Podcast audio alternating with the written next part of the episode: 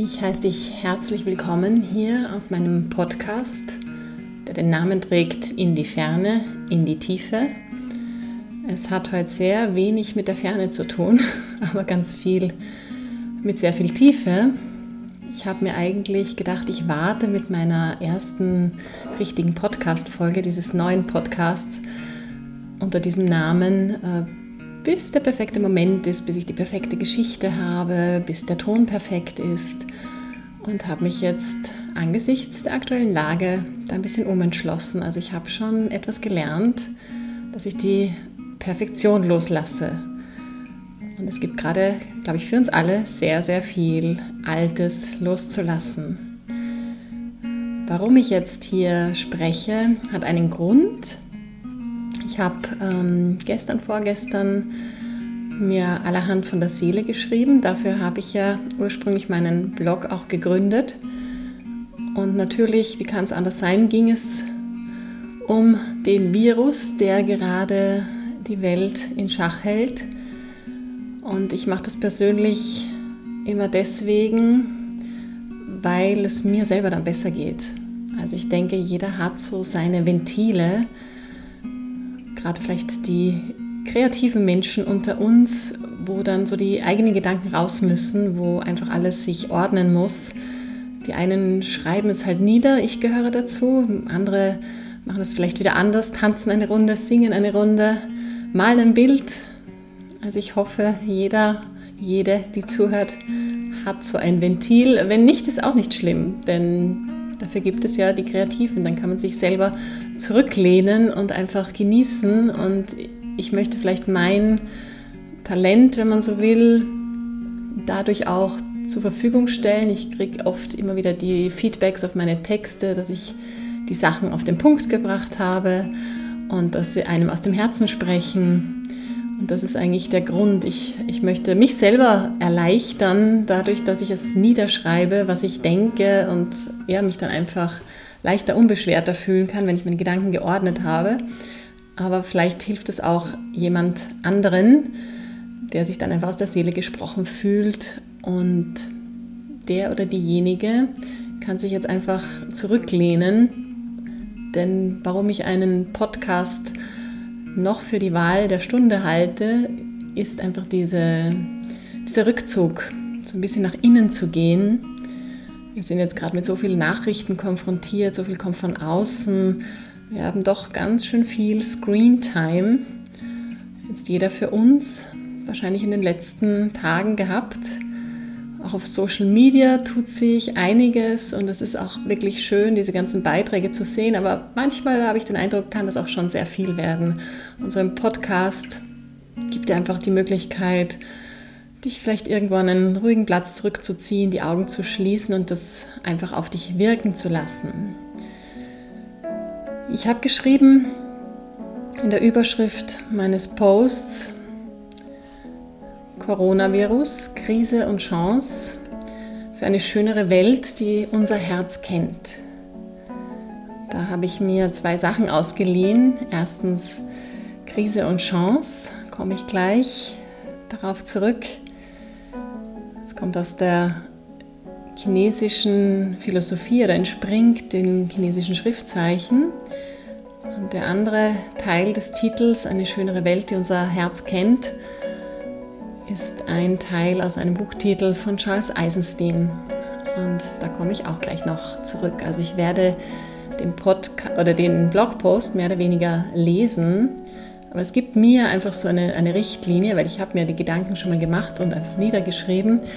Aber ich werde mich nicht zu 100% dran halten. Also ich werde vielleicht noch so ein bisschen Persönliches einstreuen, was mir gerade so einfällt über das, was ich aufgeschrieben habe.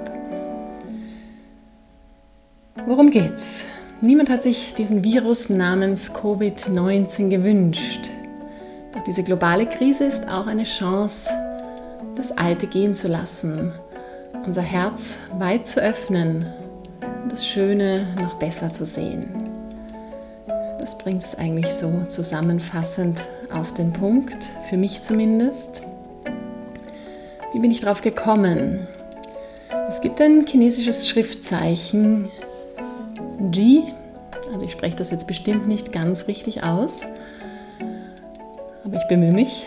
Und dieses Schriftzeichen bedeutet Gelegenheit. Dieses Schriftzeichen steckt wiederum in zwei weiteren Worten, die eine recht gegensätzliche Bedeutung haben. Einerseits in Weiji, übersetzt Krise, und andererseits in Chihui, die Chance. Also wir haben in beiden Worten das Wörtchen Gelegenheit enthalten. Heißt, in der Krise steckt eine Gelegenheit, dass die Dinge zwar jetzt gerade miserabel sein mögen, aber dass sie doch wieder besser werden könnten. Es könnte eine Gelegenheit zur Besserung sein. Und in dem Wörtchen Chance steckt ebenso die Gelegenheit. Die Gelegenheit, dass das ohnehin schon Gute gleich noch besser wird. Das sind irgendwie sehr spannende Ansichten, die wir da finden in diesen Zeichen. Und man hört davon noch sehr oft, dass Krise und Chance in dieser chinesischen Schrift einfach dasselbe bedeuten. Das hört man oft von Therapeuten und von Managern. Ich selbst weiß davon ehrlich gesagt noch gar nicht so lange, obwohl ich mich als Yogalehrerin schon einige Zeit mit TCM und der Yin-Yang-Philosophie beschäftige. Also wundere ich mich selbst, dass ich da erst seit kurzem drauf gestoßen bin. Und spannend ist es deshalb, weil unser Verstand sich ja sehr schwer tut, eine Krise auch als Chance zu betrachten. So in unserem Verständnis ist eine Krise etwas, das es, soweit es geht, zu vermeiden gilt. Eine Krise ist etwas, das man nicht haben will. Etwas, das am besten ganz, ganz weit weg ist. Ja, und jetzt kommt mit diesem Coronavirus diese Krise bis in unser Wohnzimmer, bis in unsere engste Privatsphäre und das auf einem sehr globalen Level. Also nicht nur in unserem Wohnzimmer, sondern auch in das Wohnzimmer von anderen Menschen auf ganz anderen Kontinenten. Das ist schon ein sehr eigenartiges Gefühl gerade, mit dem wir hier konfrontiert werden. Und dabei wissen wir ja auch alle, dass unsere Welt nicht erst seit Corona in der Krise ist. Sie ist schon sehr, sehr viel länger aus den Fugen geraten. Wir wissen das von Klimaforschern, wir wissen das von einer Greta Thunberg vielleicht, wir wissen das von Philosophen, wir wissen das von Wissenschaftlern, die alle schon in letzter Zeit Alarm geschlagen haben. Und viele von uns spüren das auch schon die längste Zeit, es vielleicht nur noch nicht zuordnen können. Es ist, oft so ein eigenartiges Gefühl im Bauch haben, irgendetwas, was sich nicht wirklich zuordnen lässt, was aber ständig irgendwie da ist. Ich glaube, gerade die sensibleren Menschen unter uns wissen, wovon ich jetzt gerade spreche.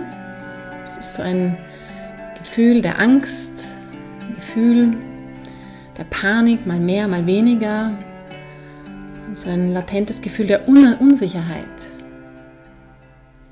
Es ist ein Gefühl, das nicht neu ist, das sogar auf kollektiver Ebene schon lange da war, es aber auch immer wieder von äußeren Stellen belächelt wurde. Und jetzt bekommt es mit diesem Virus einen konkreten Namen. Es erinnert mich so ein bisschen auch an das gute alte Burnout. Das war auch schon immer da oder sehr lange in unserer Gesellschaft, aber es gab keinen Namen dafür. Burnout hatte sehr lange keinen Platz, keine Zuordnung, keine Stimme in unserer Gesellschaft, in der es um Optimierung und Leistung geht. Ich kann das nur aus eigener Erfahrung berichten. Das ist schon jetzt gut 20 Jahre her, ich selber in so einer Situation war, wo ich irgendwie zwei Jahre lang in einer Agentur gearbeitet habe, wirklich ähm, einfach zu viel gearbeitet, habe mich selbst nicht mehr gespürt, meine Bedürfnisse nicht mehr wahrgenommen. Und irgendwann war ich total ausgebrannt. Ich konnte nicht mehr. Ich konnte nur mehr diesen Job kündigen, der, bei dem ich sehr viel gelernt habe, keine Frage. Aber ich war dann an irgendeinem Punkt angelangt, wo wo einfach nichts mehr ging. Und ich habe nicht gewusst, was es ist. Ich konnte es nicht zuordnen, weil ja auch keiner noch von diesem Wort Burnout gesprochen hatte. Und ich habe mich einfach sehr unzulänglich gefühlt, irgendwie gedacht, ich habe versagt oder mich selbst auch gefragt, was ist mit mir los? Warum kann ich nicht mehr? Warum geht nichts mehr? Und ich glaube, so ähnlich ist es jetzt auch mit diesem Virus, dass wir einfach so ein Gefühl haben, unsicher sind, nicht wissen, was kommt. Wir spüren das schon sehr lange und jetzt hat es einfach einen Namen. Und wenn ich ganz, ganz ehrlich bin, habe ich mich immer schon nach so einer Ausnahmesituation gesehnt. Das jetzt mir bitte nicht übel nehmen, nicht falsch verstehen, denn ich wünsche wirklich niemandem nichts auf der Welt irgendetwas Schlimmes, nicht mal der kleinsten Ameise. Und ich gehöre auch zu den Menschen, die sogar eine Spinne irgendwo rettet, wenn ich sie in der Ecke entdecke und schaue, dass ich sie heil nach draußen befördern kann. Oder auch wenn, ich, wenn sich irgendwo eine Fliege in meiner Fensterscheibe verfängt, versuche ich mir zu überlegen, okay, wie bringe ich sie nach draußen oder will sie lieber drinnen bleiben, ist ja draußen noch zu kalt, wie kann sie am längsten überleben? Also ich mache mir wirklich äh, solche Sorgen. Aber dennoch habe ich auch immer so eine, eine subtile Neugier verspürt, was denn nun tatsächlich wäre, wenn alles zusammenbricht, das ganze System, all diese Strukturen nicht mehr funktionieren. Ich habe aber keine genaue Vorstellung gehabt. War kein Name vor mir, kein Gesicht vor mir. Ich, ich wusste nicht, was es mit dieser subtilen Sehnsucht auf sich hat. Und ich habe auch irgendwie immer wieder so gedacht an bestimmte Hollywood-Filme, so allerhand Endzeitfilme, wo ich mir immer gedacht habe, völlig übertrieben. Und ich fand die immer sehr komisch. Also ein Film, ich denke da an den Film Outbreak mit Dustin Hoffmann, wo er so einen gelben Schutzanzug trägt. Ich glaube, der Film ist auch wirklich, wirklich schon sehr alt. Und ich habe mir immer gedacht, ja, sowas wird im Leben, wahren Leben kann sowas eigentlich gar nicht passieren. Da ist mit irgendjemand in Hollywood die Fantasie durchgegangen. Und dann denke ich auch immer an so einen zweiten Film, ich weiß nicht, ob den jemals jemand gesehen hat. Er heißt The Happening mit Mark Wahlberg. Und der war wirklich sehr, sehr seltsam, auch der Film. Und komischerweise muss ich jetzt trotzdem immer wieder dran denken. Da war es so, dass irgendwie eine Situation aufgetreten ist in dem Film, dass plötzlich die Menschen Suizid betrieben haben und, und Du hast gewusst, wenn sie anfangen, rückwärts zu gehen, dass es nicht mehr lang dauert, bis sie so komplett den Verstand verlieren und sich dann umbringen wollen. Und das war auch ein, ein absolut seltsamer Film. Und ich habe mir gedacht, im wahren Leben findet sowas nicht statt. Es hat jetzt auch wahrscheinlich nicht wirklich was ähm, mit dem Virus zu tun, aber komischerweise solche, solche Filme kommen, poppen da irgendwie auf. Also irgendwie habe ich immer schon gedacht, ja, was wäre wenn? Und irgendwie habe ich mich nach einer anderen Welt gesehnt. Nicht jetzt, dass alles ganz schrecklich wird, aber einfach nur, dass alles auf die Probe gestellt wird.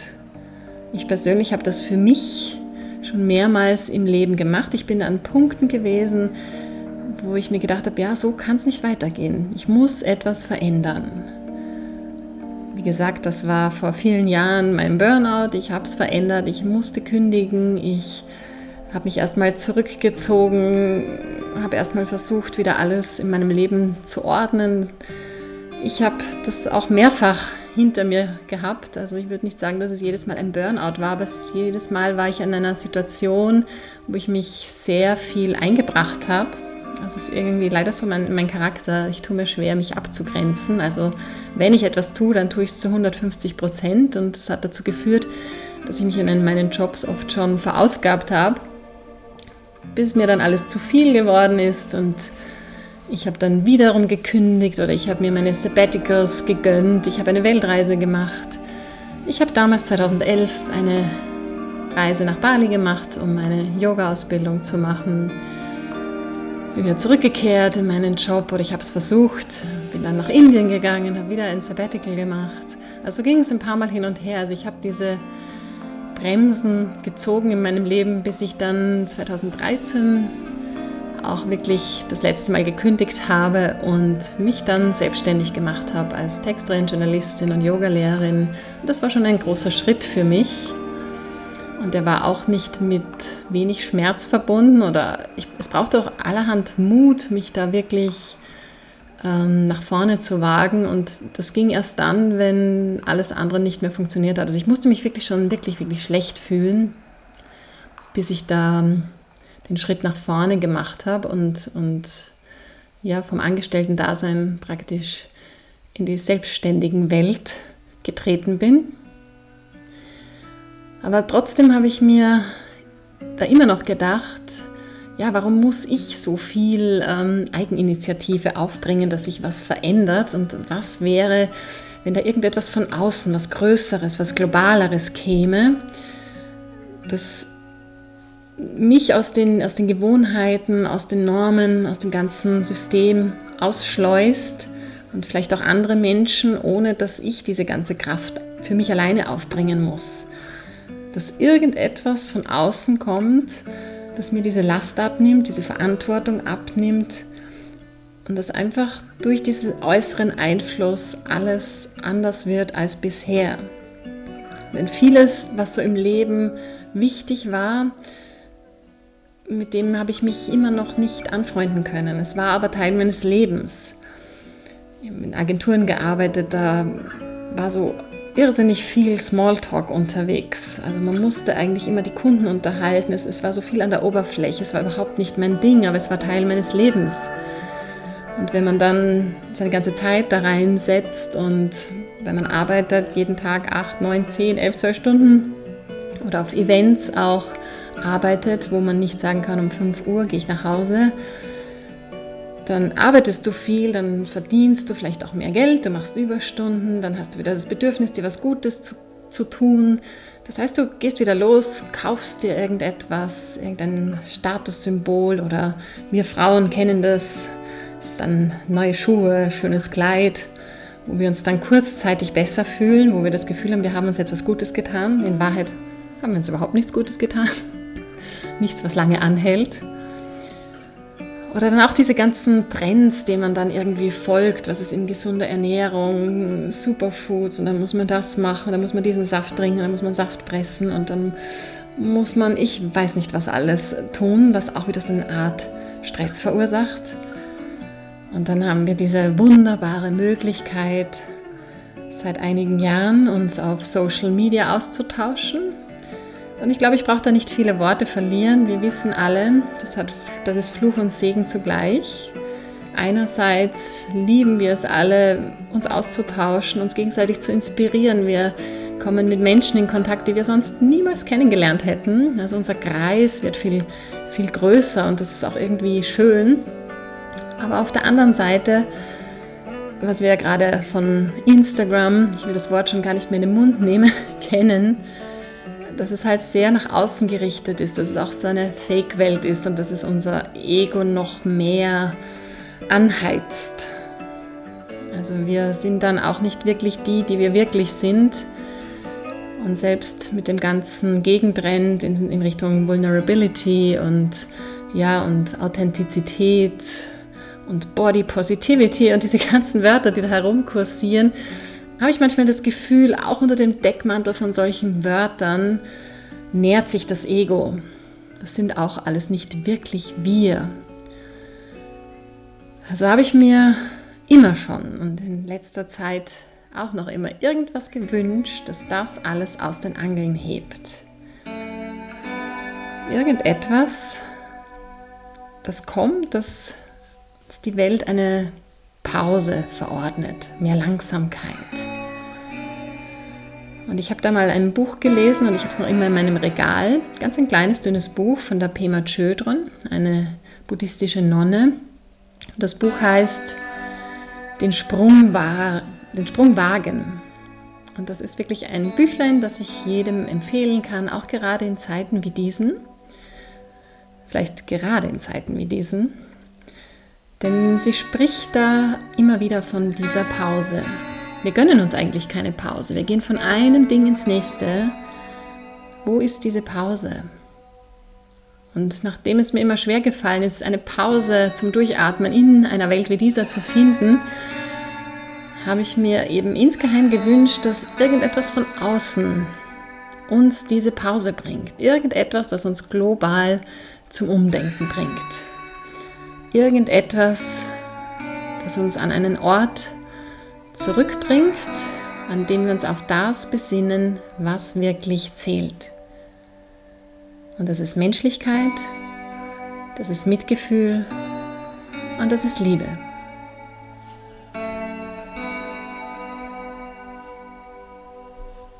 Und ja, wir haben uns alle diesen Virus nicht gewünscht. Niemand von uns. Und ich wäre auch niemals auf die Idee gekommen, dass ausgerechnet so ein Virus meine seltsame Sehnsucht stillen würde. Eben diese Sehnsucht nach Ruhe, die Sehnsucht nach Stille, nach Langsamkeit. Eine Sehnsucht nach allem, was echt ist und was auch vertrauenswürdig genug ist, dass man sich daran so ein bisschen festhalten kann. Und klar, ich mache mir Sorgen, wir machen uns alle gerade Sorgen in irgendeiner Form. Wir machen uns Sorgen um unsere Liebsten. Wir machen uns Sorgen in irgendeiner Form auch um die ganze Welt. Wir machen uns aber auch Sorgen um die eigene Existenz. Und ich glaube, egal in welcher Branche wir arbeiten, es ist so eine Unsicherheit. Ja, wie geht es weiter? Kann ich meine Existenz hier behalten? Worauf baue ich auf in Zukunft? Das ist egal, ob ich wo arbeite, ob ich angestellt bin, selbstständig bin.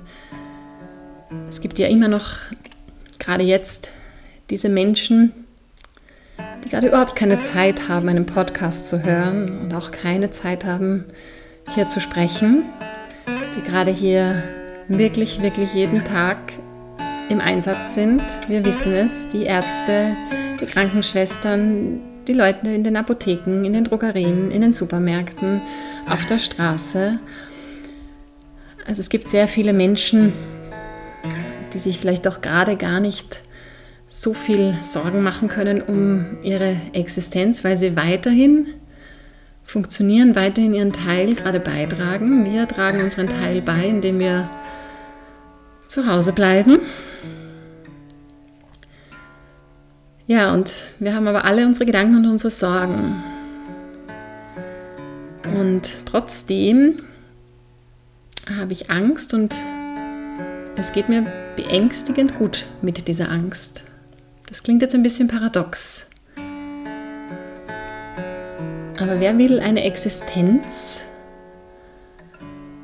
wenn er auch wirklich das Leben spüren kann und es wird jetzt auf irgendeine andere Art wieder spürbar. Ich kann leben oder ich will leben, ich kann lieben, ich kann tanzen. Ich kann ja so viele Dinge jetzt tun, die ich vielleicht davor vernachlässigt habe. Wir haben vorher vielleicht unseren Tag ganz anders strukturiert gehabt.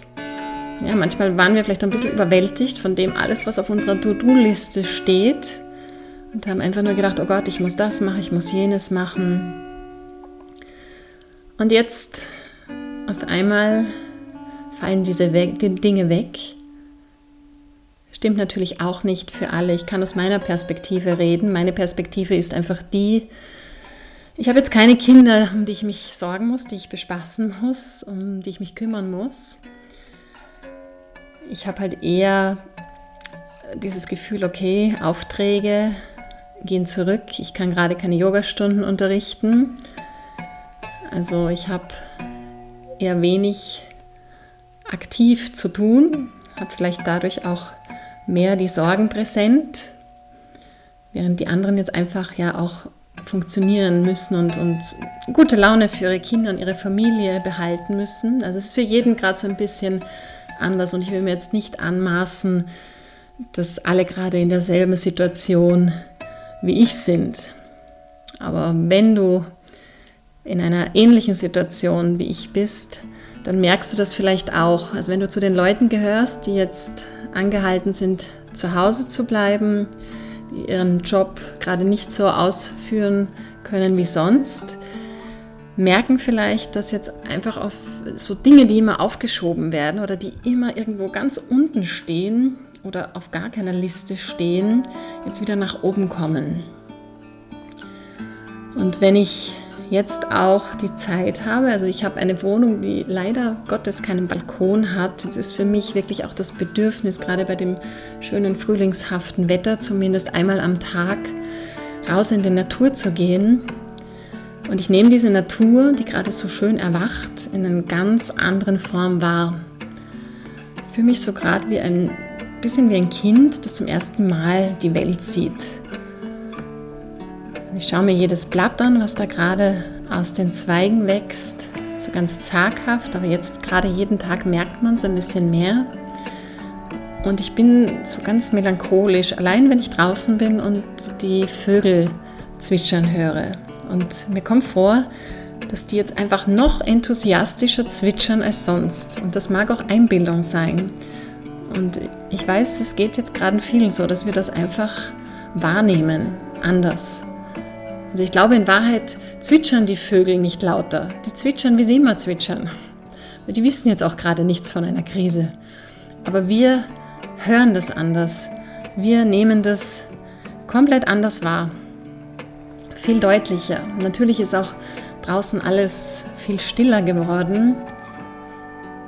Was es auf so eine skurrile Art wirklich schön macht. Und ich habe auch das Glück, muss ich sagen, hier in Salzburg in einer wahnsinnig schönen, intakten Natur zu leben. Also ich muss nicht weit fahren und bin an den wirklich schönsten Seen. Die waren vor jeglicher Krise noch schön. Das waren wirklich so Zufluchtsorte für mich, wo die Welt noch in Ordnung ist.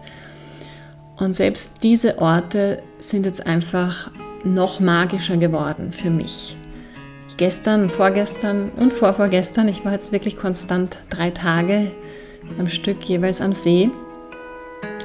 Und diese, diese Ruhe gestern, der See war so, so klar, so, also kein, keine einzige Welle. Das war wie ein Spiegel und die ganze Landschaft hat sich in diesem, in diesem See gespiegelt und verdoppelt.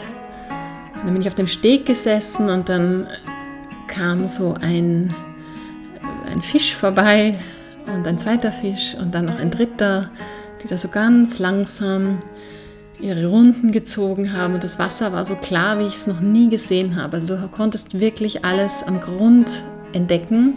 Ich habe sogar so einen kleinen, ein kleines Stück Baumrinde gesehen, die sich bewegt hat. Und da war darunter irgendein ein Wesen, irgendeine Art Käfer, Wasserkäfer, ich weiß es nicht, der diese Baumrinde da mit sich herumgeschleppt hat. Das ist so eine Art Einsiedlerkrebs gewesen. Halt wie in einem See. Keine Ahnung. Ich weiß nicht, was es war. Ich habe es zehn Minuten lang beobachtet. Das ist etwas, was ich sonst nie getan hätte, nie wahrgenommen hätte. Und dann bin ich da so gesessen mit dem einen Menschen, mit dem ich das gerade auch tun darf, mit dem ich zusammenlebe. Wir sollen uns ja nicht in großen Gruppen aufhalten, aber mit den Menschen, mit denen wir ohnehin zusammenleben, dürfen wir auch einen Spaziergang machen gerade. Und dann saß ich da und die Sonne hat gescheint und es war wirklich kein einziges Wölkchen am Himmel. Es war total still und man hat einfach nur gehört, wenn ein Fisch so rausgesprungen ist aus dem Wasser und es auf einmal so ein kleines Geplätscher gibt. Und das war's. Und die ganzen Vögel dazu, die Stimmen der Vögel, die sich eben so enthusiastisch und bunt wie ein Konzert angehört haben. Und dann schwammen zu allem kitschigen Überfluss auch noch so ein Entenpärchen vorbei. Und ich weiß nicht, ob du das weißt. Ich habe das mal irgendwo nachgelesen, dass Enten, man kennt ja immer, dass es ein Pärchen ist. Der Entenmann ist ja quasi der bunte mit dem blauen Kopf und diesen bläulich schimmernden Federn und das Weibchen ist ähm, das braune, auch mit dem braunen Schnabel. Und ich finde das so faszinierend, dass wenn angeblich, wenn sich ein Entenpärchen findet, dann bleibt es auch sein Leben lang zusammen. Und ich habe mich dann gefragt, ja, wieso haben sich gerade die zwei gefunden und beschlossen, sie bleiben zusammen? Also solche Gedanken kommen einem dann, wenn man da in der Ruhe, in der Stille sitzt und Ich habe gar nicht wirklich eine, eine Meditation gemacht. Ich bin einfach nur da gesessen und habe das alles beobachtet. Und das hat mich irgendwie total erfüllt. Also mein Herz jubiliert jetzt noch, wenn ich darüber spreche. Und dann kommen noch die ganzen anderen Szenen dazu, mitten in der Angst, in der Panik, in der Krise. Wenn man dann sieht, dass in Italien die Menschen auf den Balkonen Musikkonzerte geben und wo ich auch in so ein Video, was ich auf Facebook geteilt habe, weil ich so faszinierend fand, dass anscheinend jeder kleine italienische Haushalt Minimum so eine, eine, ich weiß gar nicht, wie nennt man das, kleine Trommel, Chinelle, ich weiß es nicht. Ich kenne mich nicht so gut aus mit Musikinstrumenten. Ich bin nicht sehr musikalisch und habe deswegen auch kaum Musikinstrumente zu Hause, außer die Sachen, die ich fürs Yoga benutze. Ich habe so eine Wasser, wie nennt sich das? Wellentrommel, Wassertrommel? Nein, auch nicht. Ich weiß gar nicht, wie, wie es heißt. Meeresrauschentrommel. Und das andere nennt sich Koji, was so ein, ein Windspiel ist, was man bewegen kann. Aber sonst habe ich eigentlich nichts zu Hause. Und mich hat gewundert, dass da so ein kleiner Haus, da war eine Frau dabei, die aus so einem kleinen Fenster rausgeschaut hat. Also die hatte nicht mal einen Balkon, aber sie hatte eine riesen Trommel und sie hat da total enthusiastisch sich eingebracht in dieses Konzert. Also das macht einfach auch die Italiener so besonders und es tut mir wirklich weh zu sehen, dass es die gerade so hart trifft. Und, und es berührt mich, wie einfach solche Szenen dann... Ähm, also dass sie einfach die Lebensfreude trotz allem nicht verlieren, wo es wirklich harte, harte Geschichten da jetzt gerade gibt und viele Menschen wirklich sterben. Und als nächstes habe ich ein Video gesehen in Venedig, die Kanäle, die jetzt wieder glasklar sind, dass man die Fische sehen kann, dass die Schwäne zurückkommen und auch die Delfine in den Küsten vor Triest also alles Dinge, die ganz, ganz lange nicht sichtbar waren. Ja, es kriegt, also alleine wenn ich jetzt davon rede, kriege ich eigentlich Gänsehaut. Und man nimmt jetzt all diese Sachen wahr und ich nehme, weiß nicht, wie es dir da draußen geht, aber auch wenn ich jetzt auf der Straße bin, ich sehe mehr das Gute als das Schlechte. Ich kann irgendwie gerade nicht anders und ich hoffe, es geht vielen so oder sonst sieh es einfach als Impuls, das Gute zu sehen. Ich bin gestern die Straße hochgegangen und ein Mann kam runter, also in die andere Richtung und hat einfach mit so einem breiten Lächeln gestrahlt über das ganze Gesicht und ich habe mich gefragt, wo kommt jetzt dieses Lächeln her? Wieso lächelt der jetzt so freundlich? Und dann habe ich mir gleichzeitig gedacht, warum frage ich mich denn, dass er lächelt? Ich meine, das sollte eigentlich der Normalzustand sein dass wir uns anlächeln. Denn nur wenn wir Abstand halten müssen, heißt das ja nicht, dass wir uns nicht anlächeln können, dass wir uns nicht anschauen können. Lächeln ist ja nicht verboten. In die Augen schauen ist nicht verboten. Ganz im Gegenteil. Und es ist bestimmt noch nicht bei allen angekommen und wir müssen, glaube ich, auch Mitgefühl üben für all die Menschen, denen einfach so die Angst ins Gesicht geschrieben steht, die dieses Lächeln gerade nicht aufbringen können. Aber umso mehr können wir lächeln. Und so fragt sich vielleicht dieser Mensch dann auch, hm, warum lächelt mich diese Person gerade so an?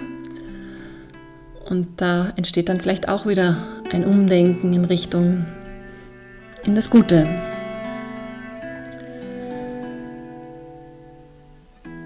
Und so leben wir jetzt gerade in einer Zeit, in der alles ungewiss ist. Wir alle, ob wir wollen oder nicht, in einem Boot sitzen. Und trotz dieser Isolation passiert gerade etwas. Eine Verbundenheit, die vorher nicht da war. Ganz, ganz seltsam, aber auch irgendwie ganz, ganz schön. Und ich habe noch ein Buch in meinem Bücherregal, das ich immer dann rausziehe, wenn wir gerade so ein bisschen unsichere Zeiten haben.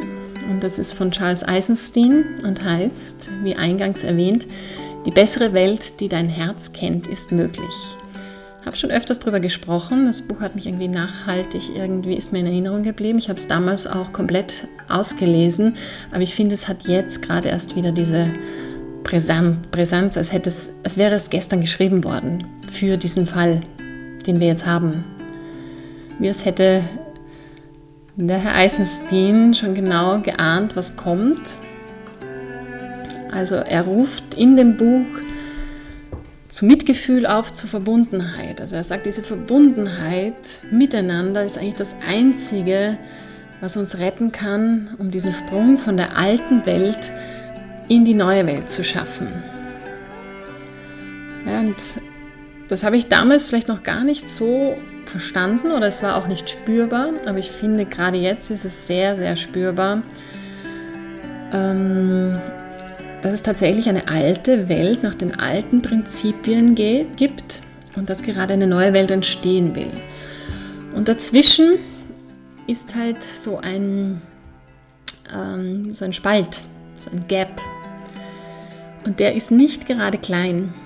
Also es ist nicht nur so ein kleines Sprüngchen und hops, schon sind wir in der neuen Welt und alles ist wieder gut, sondern es ist ein ziemlich großer Sprung. Und der Sprung erfordert Mut, der macht uns auch Angst.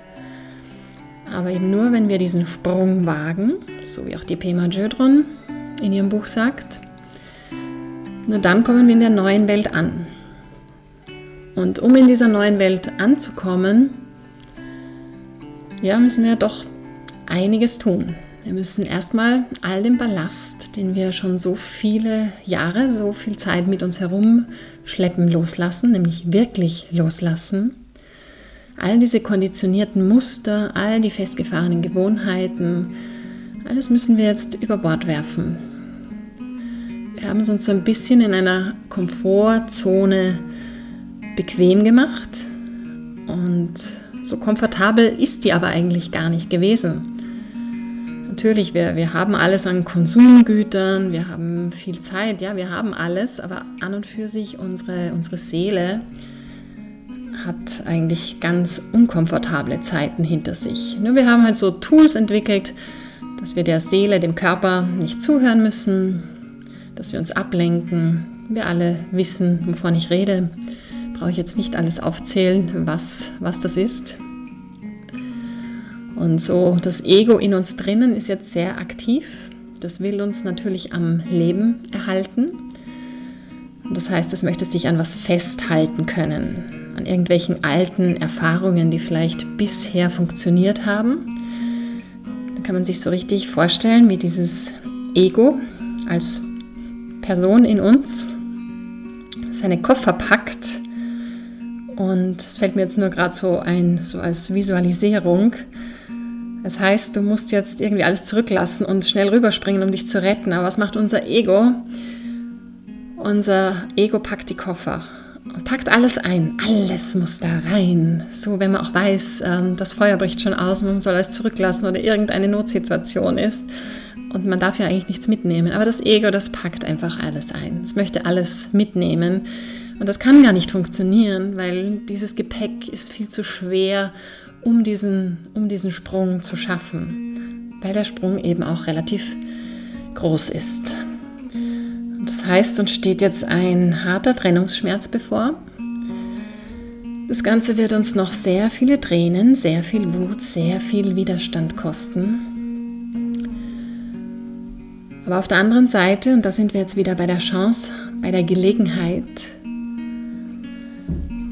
gibt es uns die Möglichkeit, uns jetzt mit dieser anderen Seite in uns zu verbinden. Ja, Ego, Verstand ist, das, ist die eine Sache, ist uns in manchen Dingen hilf, hilfreich.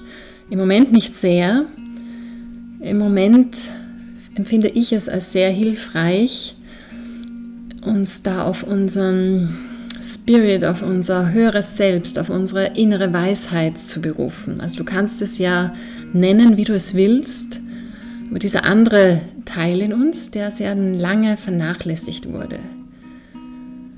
Und alle wir, die fleißig meditieren, Yoga machen, all diese Rituale schon längere Zeit machen, sind jetzt gefragt, erstens vielleicht das an anderen zu vermitteln, an andere zu vermitteln, weiterzugeben, aber zweitens auch das wirklich anzuwenden, nämlich wirklich, wirklich, wirklich, so dass es erstmal in der eigenen Tiefe ankommt. Ja, wir haben, glaube ich, nicht so viel davon, wenn wir jetzt Online-Kurse rausschmeißen, eine nach dem anderen, weil das könnte auch wieder sein, dass unser Ego davon angetrieben wird. Oder dass unser Ego die Antriebsfeder ist, die sich berufen fühlt, jetzt den anderen da zu sagen, wo es lang geht, im schlechteren Fall sogar noch Profit draus schlagen will. Also vordergründig müssen wir die Arbeit erstmal bei uns machen. Und das ist eine sehr, sehr stille Arbeit, die man nach außen nicht so sieht. Oder nach außen vielleicht schon, aber nicht unbedingt auf Social Media, nicht unbedingt in einem Livestream. Ich sage jetzt nicht, dass das alles schlecht ist, was jetzt gerade passiert und jeder versucht seinen, seinen Beitrag gerade zu machen. Es sind einfach nur so meine persönlichen Gedanken, die gerade aus dem Herzen kommen. Aber ich denke mir, was spricht dagegen, etwas in Sachen Mitgefühl, Verbundenheit zu tun, was jetzt nicht gerade jeder sieht. Aber wir tun es trotzdem. Egal, ob es jetzt ist, unseren Eltern den Einkauf vorbeizubringen, um irgendjemanden anzurufen, der uns am Herzen liegt, oder ihm zumindest eine Nachricht zu hinterlassen, dass wir für ihn da sind. Vielleicht, ich denke mir jetzt auch so für mich als Yogalehrerin, auch meiner persönlichen Community irgendwie beizustehen und einfach auch zu fragen, wie kann ich helfen? Einfach auch diese Frage zu stellen. Nicht einfach mit irgendwas rauszuschießen und das den anderen aufzudrücken, sondern einfach zu fragen, was brauchst du?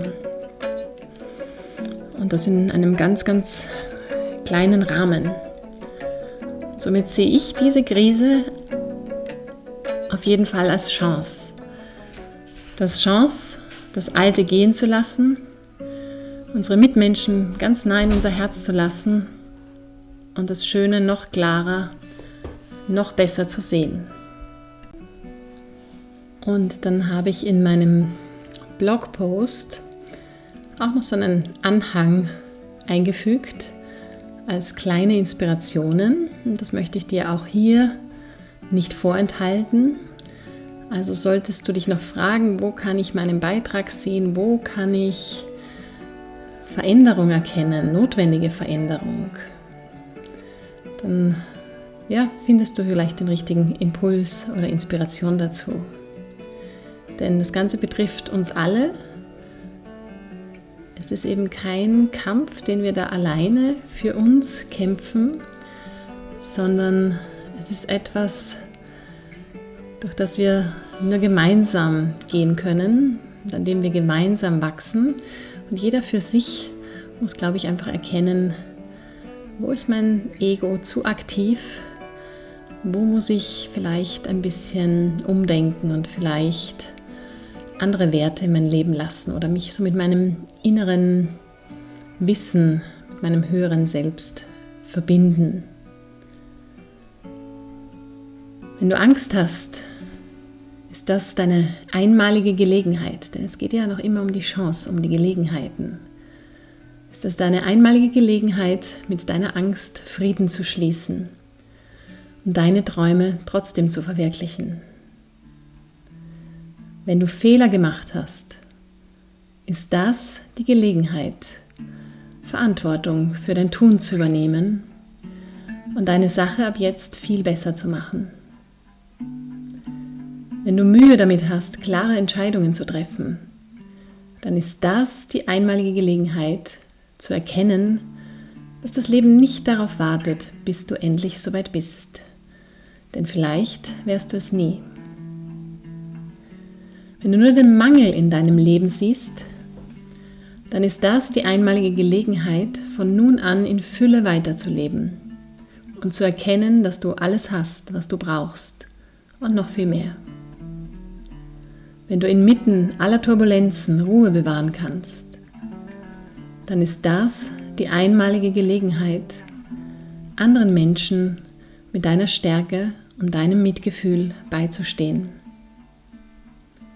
Wenn du ein besonderes Talent hast, ist das die einmalige Gelegenheit, es für dich und die Welt zum Strahlen zu bringen.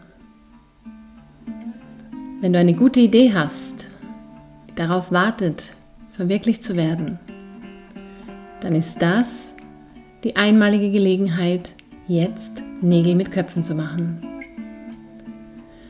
Wenn du nach dem Sinn des Lebens suchst, ist das die einmalige Gelegenheit für deinen bewussten Rückzug, um die stillen Sehnsüchte deiner Seele zu ergründen. Wenn du nach deinem Glück suchst, ist das die einmalige Gelegenheit, alle Ablenkungen beiseite zu lassen und zu erkennen, dass es schon längst in dir wohnt. Wenn du die Angst endgültig gegen die Liebe tauschen möchtest, dann ist das jetzt deine Chance. Greif zu. Die Gelegenheit kommt so schnell nicht wieder.